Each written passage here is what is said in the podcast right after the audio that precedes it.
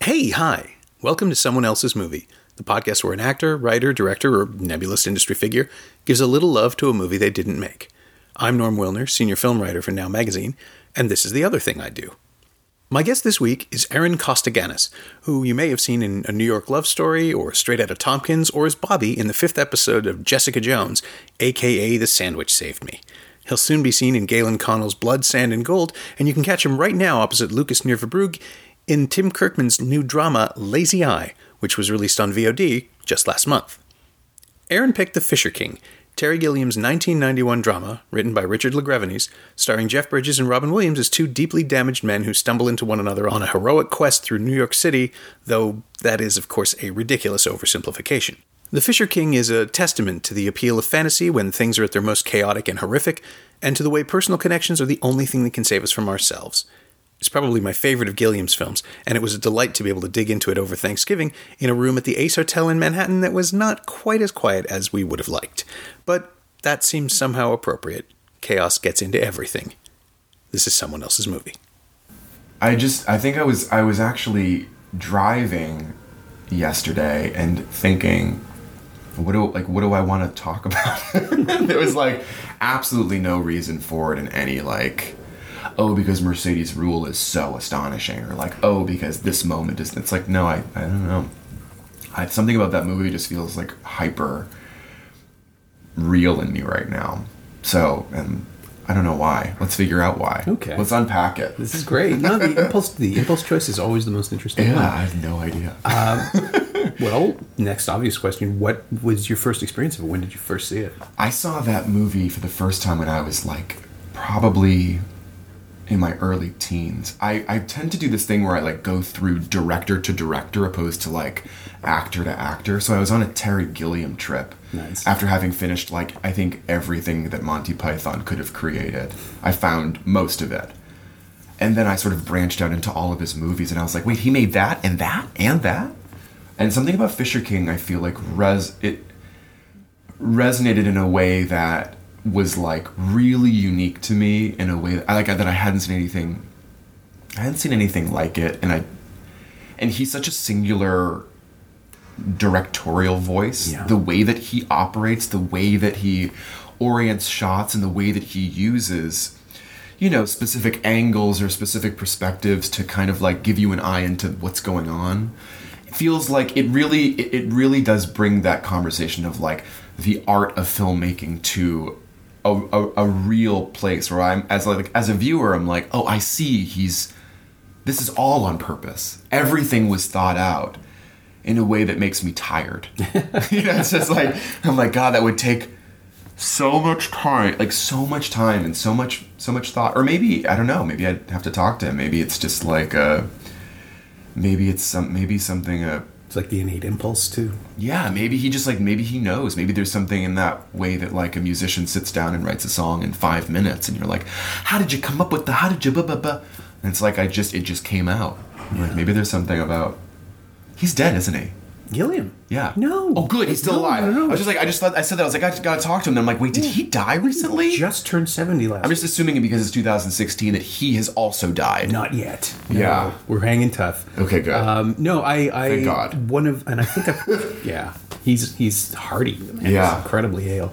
Um, one of the, I, I think I've said this on the podcast before. One of the greatest accomplishments of my life Yeah. over over 30 years in this career is that Terry Gilliam vaguely knows who I am. oh my God! I- Congratulations. Yeah, I've interviewed him a number of times. And he Oh, is- amazing. Yeah, I actually, I, I know I've told this story. Mm-hmm. Uh, I flew myself to New York in '95 for a five movie junket weekend, the Mm-hmm. big Christmas weekend, and it was explicitly for Twelve Monkeys, just so I could meet him, Yeah. because I was young, and uh, then I could game out the stories that I was selling to make it all work out. Yeah. But uh, ah, it was so great. He's he is just he is the sweetest, nicest, um, most doomed person Like Doomed. He is the he is the man who responds to tragedy or, or not even tragedy, Mm. but but he has the worst luck of any creative person I know because you know like the whole Don Quixote thing. Yep. That is who he was before this. We uh, at the premiere of the movie.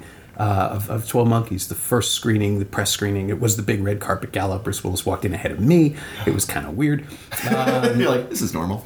Yeah, I it was just insane. Um, but it was this great big theater with a balcony, and that's where they put the press. We were up there, mm-hmm. and the sound was out of sync oh, immediately, and he just leapt up Yeah. and ran. I, I saw this tiny figure, and it was clearly Right. him just go bing and run like, to the projection. Not today, Satan. Yeah, no, like this, and this is 1995, and this is all of the world is going wrong for him all the time, and he still manages to pull these amazing works of art out of this Yeah. insane chaos. And like even the fact that he was working with Universal ten years after Brazil, where they just Mm-hmm. gutted this movie, we talked about that. Yeah, Brazil remains in my top. It's all. It's been my favorite. It was my favorite film for such a long time that I feel weird about saying it's my favorite film. In the way that you would like should be get like get tired of a tattoo probably because like you've changed and like the life like life has moved on. But like that movie uh, also in a way like really brought brought like cinema to another level for me as as I think as an actor and as an audience member to see like what I could expect out of that out of this medium. Right. What what kind of imagination a human being can it's a thing of like you watch like an incredible like a beautiful sequence in a movie and you're like, "Gee, golly, how did that how did that come from somebody how did how did somebody did they articulate that in the exact way that they because it looks like it's Yeah. it looks like it's probably as well articulated as it could be. Is that how that person imagined that? And like, what kind of words did they have to use to express like I want it to be I want the person to be like moving with like through the cloud and then fly through like and then like I want the cloud to be like this shape and then they want them to move through the cloud at this exact angle and pop up and then you see a wing first but then you don't see the face but you see Yeah. like what did they have to say or like how did it to be able to get that image on screen like that kind of thing it and terry seems like one of these one of these directors who has such a an immense visual vocabulary that like I mean, I imagine he just never gets bored. It seems like one of those people who just could never be bored in life. He doodles compulsively. I Yeah, who, like, constantly He gets, he gets sketchy. He like, Yeah. starts to just write things down. It And makes I- so much sense. And I think that's how he becomes that director too. Because Right, right. Working in animation in the '60s, where it's all handmade, he was mm-hmm. literally doing everything. Right. So he knows how to do it. Right. And I think that plus the 50 millimeter lens, like his reliance on that Yeah. flat proscenium sort of thing, Yeah. has always been to his advantage as a as a creator because Yeah. if you can't do what he wants, he can show you how. Oh and as far as I know, he's not like the James Cameron kind of engineer who it's like do it or get out of the way. Mm-hmm. Right. Gilliam's much more collaborative. Collaborative. No actor has ever had a negative thing to say about him, and just you know the fact that. When, when Heath Ledger died on, on Parnassus, they could he could just recruit three other actors to jump in and help out the second half. And And also to have the mind to think like I refuse to give up on this thing. In fact, I'm going to just change it. yeah, this is the that answer. kind of like lack you know like you see somebody when when somebody's something great about somebody there's always this like little piece of it is that they're like they're not precious I, I find I find this with like really great actors that I've worked with or like really wonderful directors who I've worked with there's been this there's this incredible kind of like laissez-faire attitude about things like if something's not going well instead of dwelling you just mm. simply change direction Right. and that's that i don't understand how that happens because i i don't know how to do that Right. yet as a human being but it feels like something that's kind of like elevated and like monk monkish Yeah, I think it's just knowing the ultimate goal. Yeah, for him, maybe right? it's like he, that, he yeah. knows what the movie's going to look like when it's finished. right right And so uh, we'll get there. You know, yeah you'll get there. Right. yeah with any And- luck Yeah, and if you've seen Lost in La Mancha, you know what happens when it doesn't get there. He, he has that giggle that kicks Mm-hmm. Yeah, in every right. time. Oh, we're all going to die. We're doomed. This is great. Yeah. he's going to enjoy the ride somehow. And I, I've I have no idea how you get to that point, like that kind of zen where Yeah. you're okay with chaos. it's just failing so much Yeah. it's just like having such a real experience of failing so severely so frequently Mm-hmm. and you're like well you know what i know how low it can go so like may as well just kind of keep trucking because like we're not there yet Yeah, And The Fisher King, weirdly enough, is the film that people don't think about because it's Hmm. it's not his. I guess it is his least Gilliamy movie. Other than The Red Knight, there's not much that's Right, there's it's- nothing- It's, pretty gritty. It's pretty realistic. It's, Yep, yeah. It finds a frame for his flights of fancy. Yeah. But- and feels actually kind of like I mean, he's always vaguely sentimental, but there's something about that movie that feels very kind of like sentimental in like a very linear kind of like Norman, like normal way where you can kind of like pl- you can figure it you're like, "Oh, I see." And I see, and that makes sense and this makes sense and yeah, there's nothing like hyper fantastical about it. Yeah. That Or the things that are fantastical are excused. They're they're yeah, provided right. for. Right, this is part of his madness. Yeah. So like that's why we're seeing this. Yeah, the Grand Central Station dance number and, Yeah. the, uh, and that elaborate. I, I'm constantly amazed at like coming back to the Fisher King Yeah. over and over again over the years. This is 25 years old now, which is unthinkable to me. Yeah.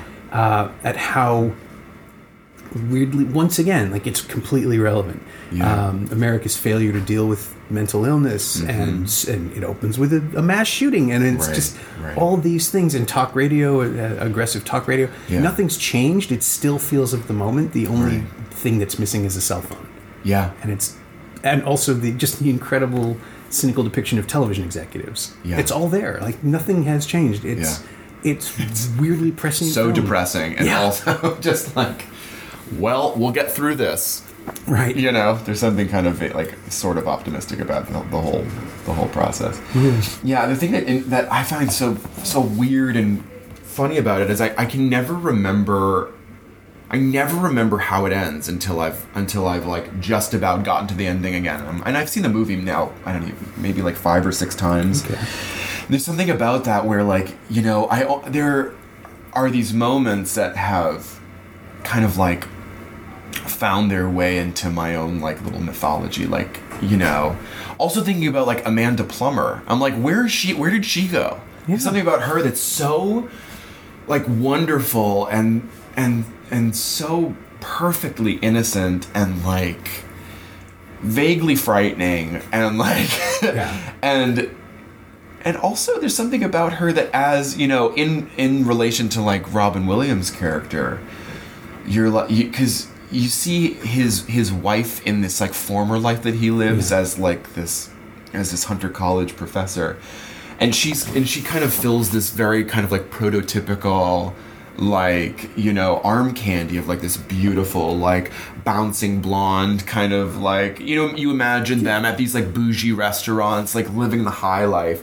And now there's something about as he's changed as he's kind of gone through this like massive you know as he has gone through loss and has sort of lo- you know also lost his mind uh his like his preference has changed or something or he sees you get I you don't you don't get to know his this other wife but you get to see Amanda Plummer's character It's like this deeply flawed like deeply human you know busybody who's like who works in an office who is effectively anonymous and there's something about that and her idiosyncrasies and her like lack of her inability to sort of just do the thing like it's supposed to as it's supposed to be done Yeah. That she's like off, you know, like outside of the lines and like off, quite off the rail. Something about that is what's appealing to him now, and he sees this like almost like this kind of perfection in her, and the fact that she she can't conform, which is really something about that is so. I've always I always thought was so lovely, and and yet she's like you can kind of get her. There's, there's nothing that's like it's so articulate and so specific that you can kind of when he's like confessing his love to her or whatever that is. Yeah. On the steps, it's like coffee that little coffee monologue. Something about that that feels so that feels so like so precise and really like everybody can get that. There's a, there- it's like this, you know, this. what is it? What do you say? Like I have a a hard on for you the size of Florida. Yes, that's it's just ah, it's so good. That's so wonderful. Anyway, the little moments where Robin Williams kind of infects the character in exactly the right way. Like, Yeah. Per- Perry is And again, it's the thing where you have something that pre-exists. I mean, it was a script by LaGravenese. It was Yeah. it was not necessarily written for Williams. Yeah. But it couldn't have been played by the time the film is over. There's no one else you can imagine. Like even Right. and Bridges is phenomenal. Right. But that's a role that you could drop Yeah, somebody else kinda- into. Yeah, yeah, It right. wouldn't it wouldn't It has that like kind of like Eric Bogosian like talk radio vibe anyway. Sure. Like you can throw like anybody with a big personality who can cry. Yeah. You're like, great, that's perfect. That's like Liev Schreiber. That's like any of those kind of like bros. Right. Which Jeff Bridges does. I mean, not Just just that he doesn't do like a, a great job with Yeah. it, but yeah. But there's a, an element of swagger that's sort of generic. I think. Yeah, exactly, like yeah. The role is the role is any guy who's kind of like that. right, And, right. Yeah, Which- and, and Bridges. I think only Bridges could do that weird little eyelid twitch Oh, in extreme close up. I asked him about that once. I, Really? Yeah. I, I my incredible, my, my incredible luck to have inter- I've interviewed, except for Williams, who I only glancingly saw once in a in a restaurant. Uh, I have interviewed everybody else who was involved with it. Yeah. And um, Bridges is like, yeah, that took no time at all. You just you just find it. And I'm Yeah. like, what do you even mean? What that's Yeah. that's that's actor talk. Tell me how you did it. And Right. He's just like, eh. it's like, and that is it. Yeah. No, he just said like by the time they shot it, he knew how to do it. And Yeah. It's like okay, I guess, but that's really frustrating. Right, right. Well, it's interesting how that kind of. I think in any other movie, that character would have been. You know this. You know, I guess I don't know how to how to put it. Like maybe the like a character a character actor's opus, like somebody that could like really get in there and get. But because he's surrounded by such eccentricities, it be, he becomes a straight man. He has to, yeah, He he has has to to. ground it. Yeah, and I think something about that is kind of also, I think that's that's also a sign of like a great actor for Jeff Bridges' ability to kind of like move over a little bit, knowing that he is the centerpiece of the film Right. in a way. He's also able to kind of give due space and time to all of the greatness around him. You know, Yeah. there's something about that that's sort of one of those unspoken things that like as an actor you kind of understand when you're o- only when you're in like relationship to another another person, another actor. Yeah, it's it's funny because Williams.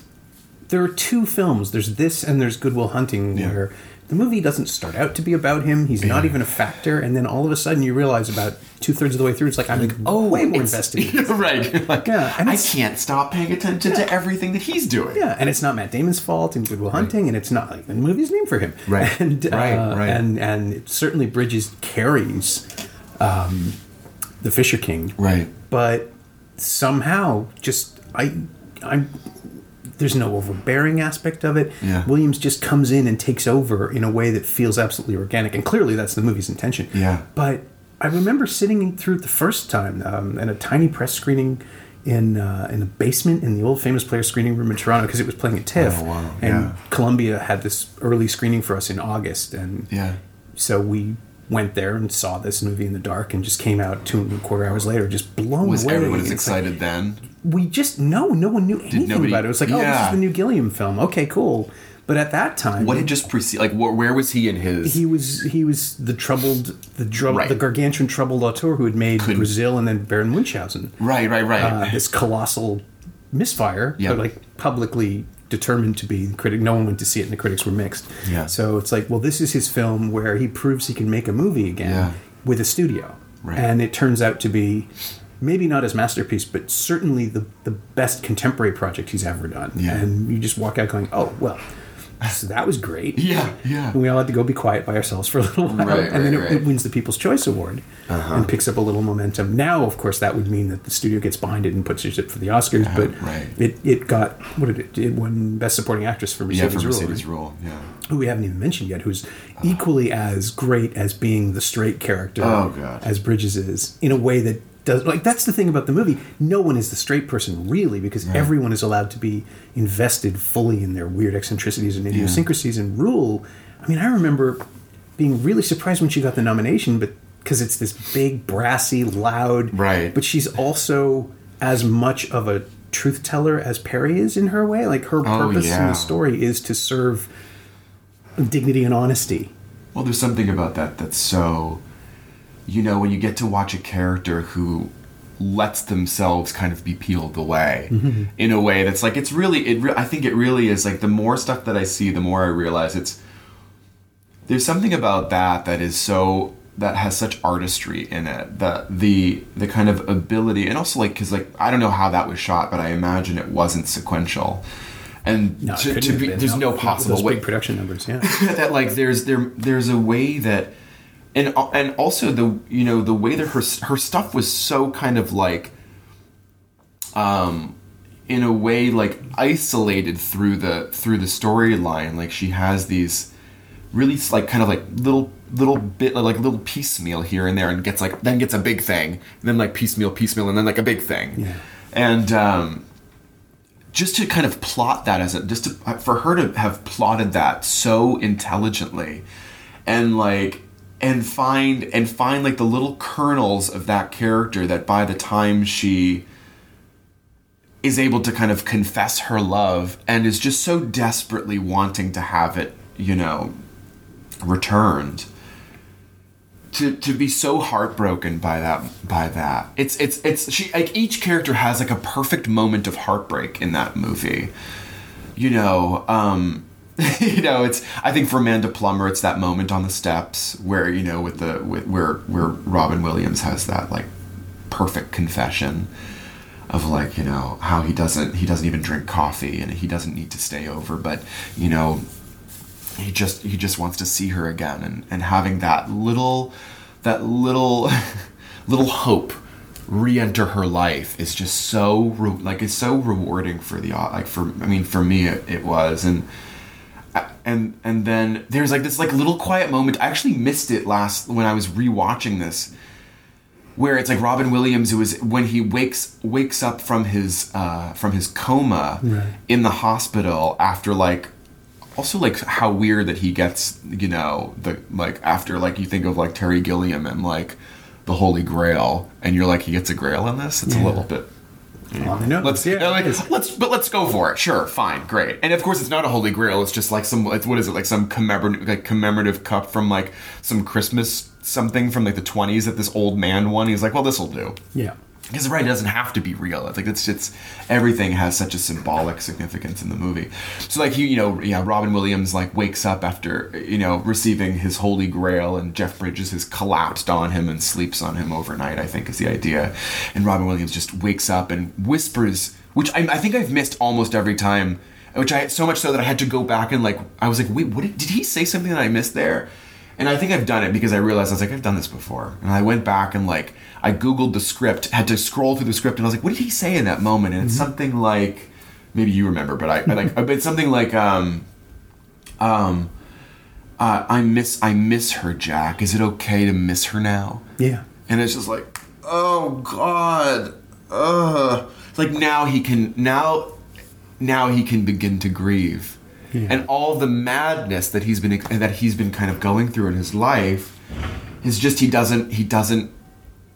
It's a, it's a thing of like he just doesn't want to accept that he's lost her. Well, yeah, and certainly like- just disappearing into the fugue. It's it's hinted, if not explicitly stated, that Yeah. all of this is related to his trauma, but also the. I think just the fact of the Grail being a psychosomatic cure Yeah, right. Kind of nails it at the end. It's like, yep, now this is what happens when you can't process. Like he's Right. he's shut down his rational self, and now he can start to become a person again. Yeah. Which which I I I'm fascinated by that too because it means that like Perry, which Yeah. wasn't even his real name, he was calling himself that for Mm-hmm. Percival.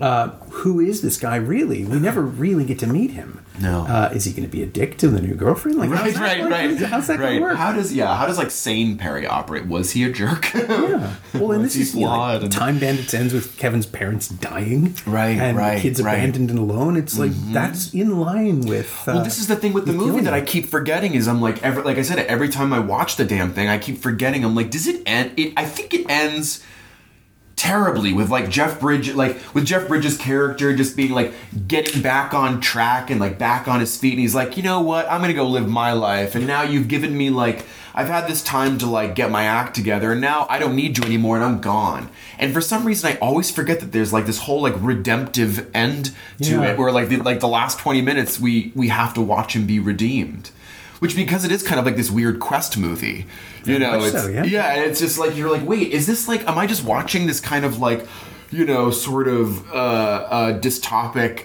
sort of like rom com, or is it like no? There's actually something very real and kind of like driven about the quest of this movie, about everybody des- like everybody moving towards something, whether it be like you know toward finding a a, an actual holy grail or Right. or something more subtle like how to how to move on past like your own grief Yeah. It's And kind just- of remarkable, isn't yeah it? it's Like- really beautiful and I, it's one of those movies i can kind of sometimes i have trouble watching movies more than once because i sort of like fi- i start finding the flaws and it makes me angry i'm just like let's just gloss over this i know it wasn't perfect but like let's just sort of appreciate it for what it was and like not talk about it anymore Right. but this is one of those movies you kind of you can kind of go back to and it it sort of keeps revealing little little little moments and little pieces that are just really something that struck me about it watching it this last time was the was the sequence at the the, the Chinese rest. There's like the sequence at the Chinese restaurant, which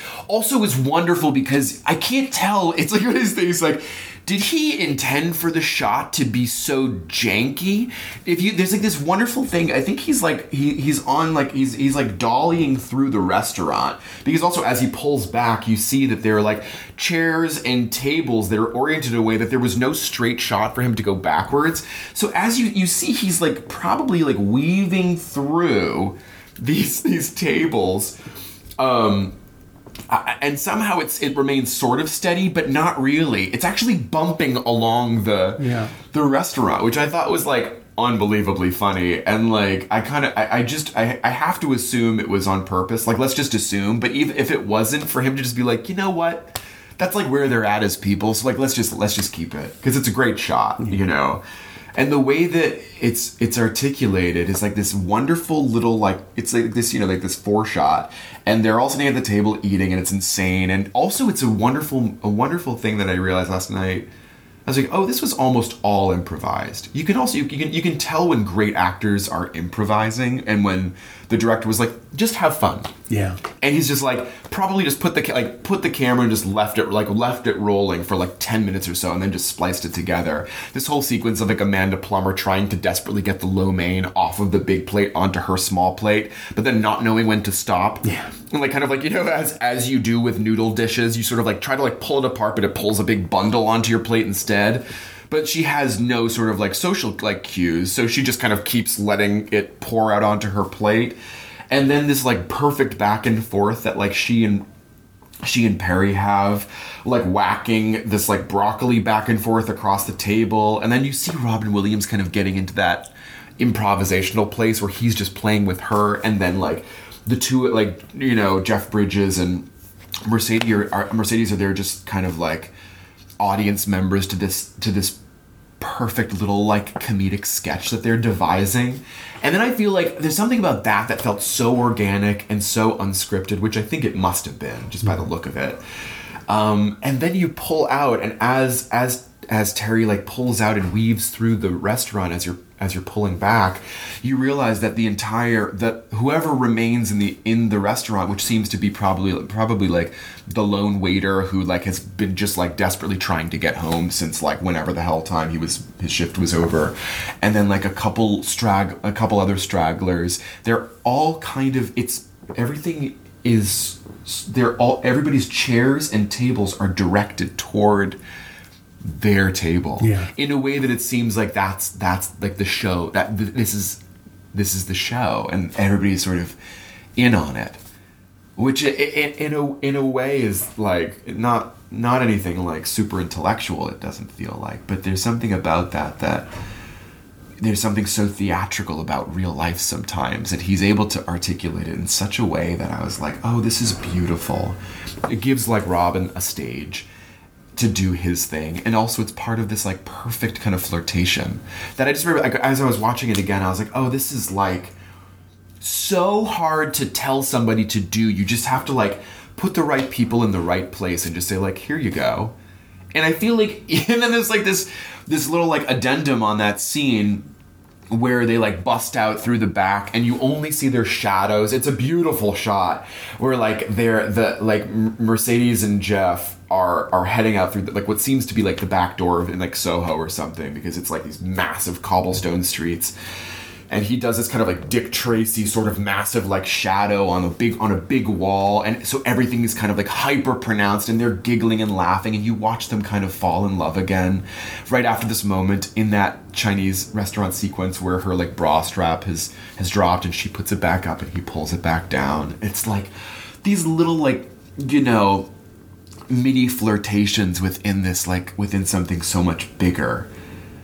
And that's and then they go home and you're like oh that's so incredible. Just through like that one gesture and from them a- for the two of them able to laugh together and both kind of meet in the same place after you watch them kind of like scrambling uh, throughout the movie to just connect in a real way you watch it. It's not through anything that they that they've done it's actually them as as audience members to this other love affair Yeah. that has them falling back in love again. And there's something about that that's so that's so it's so so lovely. Like it gets me it really got me this time because it's so it's just it's just simple and it's really beautiful. And it's really hard to allow actors to do that and also find a director who can live in that space and have it be sort of so subtle and anyway Yeah, it doesn't feel like a studio picture. It doesn't feel like uh Not at all. Whatever it would have been pitched as. Right, right, Like, right. How do you even Yeah, what it? would have that like? What was that meeting? What was it? He's like, I got this idea. like, go on. Yeah. Like, got this guy. Right. Yeah. He's crazy. and then it's like, ah, give it to Gilliam. He'll make it work. Yeah, It's right, right. It's, it is such a bizarre sell to. I mean, if you remember the posters at the time, were this weird mashup of Yeah, images with yeah. like a shot of Bridges in a corner, and Yeah, yeah. what is this movie? And and it ultimately became like the Criterion Laserdisc was just a shot of uh, Bridges kind of holding on to Williams as he goes spinning off. That was the, the Oh, 'cause I haven't in the, seen that, In yeah. the olden days of, of Criterion, the Yeah. Laserdiscs would just use a still; they wouldn't go with posters. Right, right. And it was an illustrative image, and it's like, yeah, that's exactly what this is. There's this maniac Yeah. trying to pull Jeff Bridges into doing something. right, right, That's how you sell it. But Yeah. I remember trying to explain it to people at the time. It's like, well, is it a big fantasy? It's like, kind of. Yeah, right. And the title with Terry Gilliam's name on it makes you expect a big medieval film, but Right. it's not that at all. Except that it also is. right, right. It's it's yeah, right. it's still an impossible sell Mm-hmm. Like, to explain to people. You have to see it to understand the tone. Yeah, it's one of those. It, it, it feels like if he if he wasn't who he was, that movie wouldn't have been made. Yeah. It's like you almost have to just be like, well, it's it's a, Gilliam will do it. Yeah. It's like somebody with that kind like it's it's just somebody with that kind of like rigorous imagination can make this thing come to life. Um, and get people to trust him. I think and get the Yeah, actors right. to do that because Williams was. This is 1991. He was all over the place. He was doing dramas. He was doing comedies. He just done Dead Poet Society the year Yep. before. Yeah. It's not where you expect to end up. right, right. I think I was watching the Larry the Larry Sanders show where he was like one of these like you know faux guests, and that was like I think that was in '92 or something, and I was just like that was the first thing that struck me too. I was like, God, where was Robin Williams at this time? This was like I think it was '92 or '93. Must have been. I don't forget when that show started. I think it was '92. I think so. Yeah. and he comes and he's like, you know, he's on the Larry Sanders show in this full green suit with dyed blonde hair.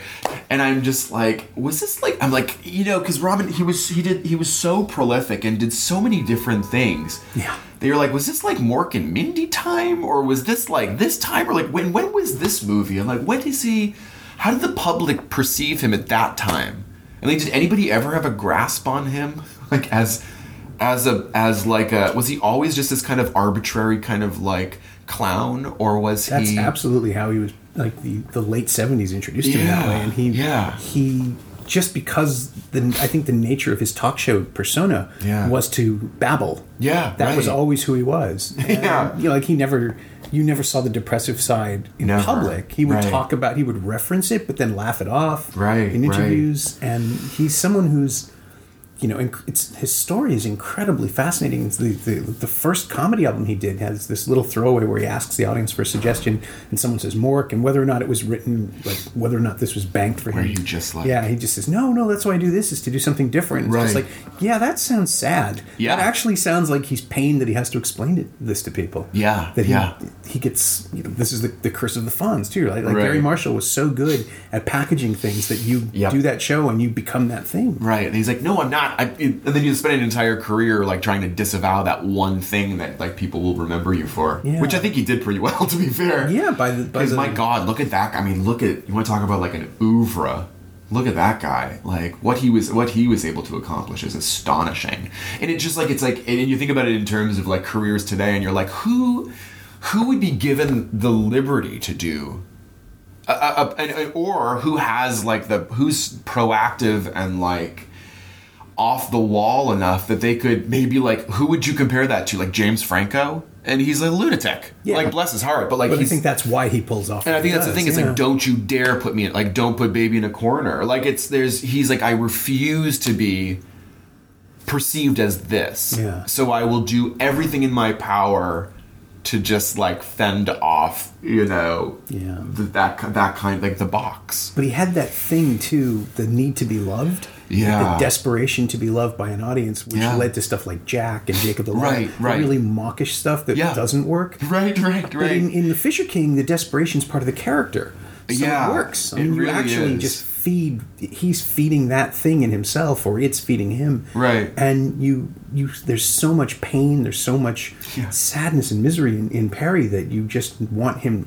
It's one of those movies where, again, with as with Terry Gilliam, I want everything to be okay, and even though I know it probably won't, right, right. and that's right. that's the vibe of a Gilliam film too. Yeah. Is this sort of clear-eyed hope Right. um, Brazil, Munchausen. You know, like Yeah. these films don't end well for their no, heroes. they, no, not at all. But this one, and I think But there's such like a deep hope that still resonates within that, like within the character. That Yeah. you're like, well, I don't know if I can keep going, but he'll keep going. Yeah. You know, there's something about that that's like really flips it on its head, and you're just like, you're still, you end up still rooting for somebody, even though you des- you see how desperately the odds are stacked against them. Yeah. as people.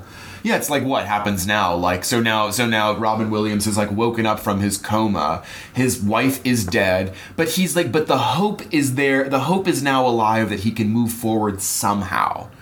Like Yeah. you will give him the, even though you just know if this was a real person in the real world, that that person would be doomed to like you know endless hours of like you know ther- of like a shock therapy. I mean, I, I don't Yeah. even know Oh, what you just think to of like walk the earth in misery, right? yeah, just like doomed to what he's like, already been doing, but now with self-awareness, which is even which worse. is even worse. Yeah. yeah. There's something about that that's i- i- you, but somehow he kind of like frames it in a way that you're like, let's be hopeful. Yeah. Just like, well, he's got God, he's got Jack. He's got a support system now that he didn't have before. Right. And th- this is the thing that fascinates me. Why does Terry Gilliam need to make a Don Quixote movie? This is it. Right. He did it. Yeah, he did Um, it, yeah. And it and he cured the guy, so it's okay. Right, I mean, I suppose if you look at it, both Brazil and Munchausen are also about sort of questing figures that, Yep. that achieve the or determined to achieve the impossible. Yeah. Uh, Twelve Monkeys, not so much, even though there is a quest narrative there. right, right. Um, oh, this is. I know I've told this story. Uh, the, the when I was at the um, junket, uh, Chuck Rogan, Roven, the, the producer, Roven and Gilliam were seated together for. Yeah. the for the round table, and they started arguing over what the ending of Twelve Monkeys means. Oh, God. Uh, Roven's like somebody. People, not everyone understood the film because Wait, how does it In the end? 90s. to- I have to- oh, it's on the after the Vertigo thing. After Yeah, right. after Willis watches the young Willis watches his older self get killed yeah. who is it? David Morse, I think, sits down on an airplane to depart from Baltimore Airport and sits Yeah. down to one of the scientists from the future who says, Her name is Jones. oh yeah, yeah, yeah. I'm in insurance, right? That's the last oh line. God. Oh, it's so messed up. Yeah, but so what? Right. What we are presumed to Right. because the whole point of the time travel was that they needed the pure sample of the virus. So that's she's insurance. She's the insurance Yeah. policy in case Cole fails. So Right, she's there right. to save the future. Right. And and Roven starts saying. Well, no, not necessarily. I mean, maybe she's there to stop the virus there. Maybe they're going to stop it from getting out and it won't spread any further. And Gilliam started like sitting at the table going, "No, no, Chuck, everybody dies. We talked about this.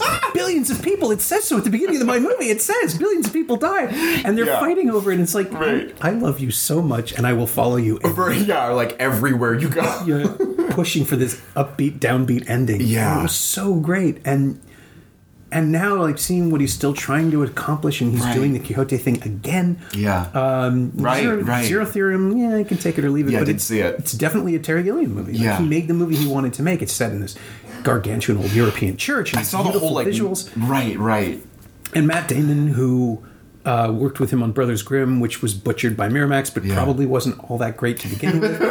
like again, it's it's this lush, beautiful production, but it's Right. messy, and you can sort of tell that Gilliam didn't have full control over what he wanted to do. Yeah. but that that that uh, Damon and Ledger both worked with him again and Yeah. would contribute. I mean, clearly Ledger would have still been collaborating with him because they were they were totally in sync. You can Yeah. feel it Yeah. in in Parnassus. Yep.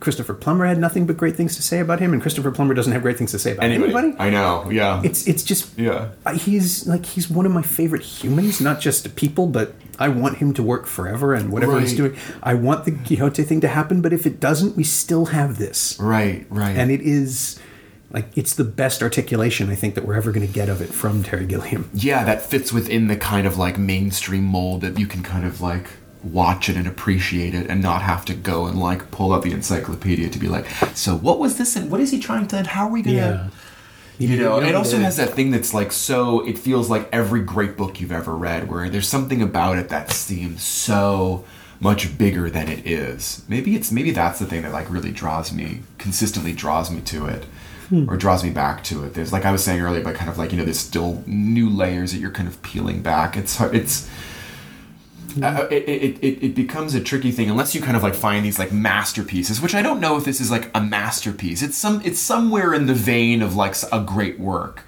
But there's something about it that he almost you know it's like you tell you can tell it's not james cameron directing the movie because he didn't want it he didn't need it to be this kind of like grand statement on Yeah. humanity. Instead it instead it ends up being this kind of like you know, it, it feels it, it, it feels kind of like a, a a chamber quartet's version of like a grand statement on humanity. Yeah. You know, it's like Bigger stuff is outside the frame. yeah, yeah. There's some there's something else there's some there's something else that he's going that he's going for that feels in a way that can be kind of like you know uh, uh, I don't know maybe it's it's it's it, maybe it is his like a version of his opus or something. There's like I don't you know maybe there's something grand and magnum about it. I can see that. I don't know.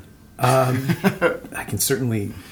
I mean, I guess we have to see what else is left, what else he's got, Yeah. he's got coming. But yeah, as, right. as far as it goes, this is just. I think anybody would be proud to have it on their shelf as as, as an accomplishment. Right. So then the, this brings us to the the closer, which is also the, always the same question, uh, which is what of the film have you borrowed or stolen or internalized? What of the Fisher King has made it into your creative DNA? Oh gosh. I mean, it's it's really it's it's hard not to just make it exclusively about Robin Williams at this point. Okay. From like think, thinking about thinking about how incredible it is to watch a human being allow themselves to be vulnerable and how that's something that is like really it's like a, a daily work as a human being let alone like as an actor to just allow yourself to be so thin-skinned. Which is like you know it runs completely counter to everything you're instructed to do as a person to be able to get by in the world. It's like toughen up. Make sure you don't like don't let things don't let it sticks and stones and like you know there's something about about that that um you watch you watch somebody like Robin Williams perform and you know in, when you're talking about clowning I've had like the the wonderful privilege to do that to do clowning and work with really great clowns in my you know in my in my days and there's there's something there's a there's a really lovely idea that we talk about in in terms of clowning that you have to be the um a skinless grape Okay. it's just just like I feel like is it if you just I mean it's just something if you close your eyes for a second and think about a, a skinless grape I think you know I don't even have to say I don't have to say anything about it. It's just like you get it. And it's like you're so it's to not not only not not even a not even a grape that has skin on it that is that vulnerable that can be like squished and mashed and thrown with such with such ease but actually take the skin off of that. And it's even it's that much more delicate. And there's something about great clowns that that they're so they're so able they have such an ability to be affected and such an innocence about them that when you put it in the package of a per- of of uh, of like a um a character like you know a okay let's let's let's take this little grape that has no skin on it and let's make him a college professor who has recently lost his wife because of like a um in a in a mass shooting and let's tell let's put let's let's throw that up and see what lands.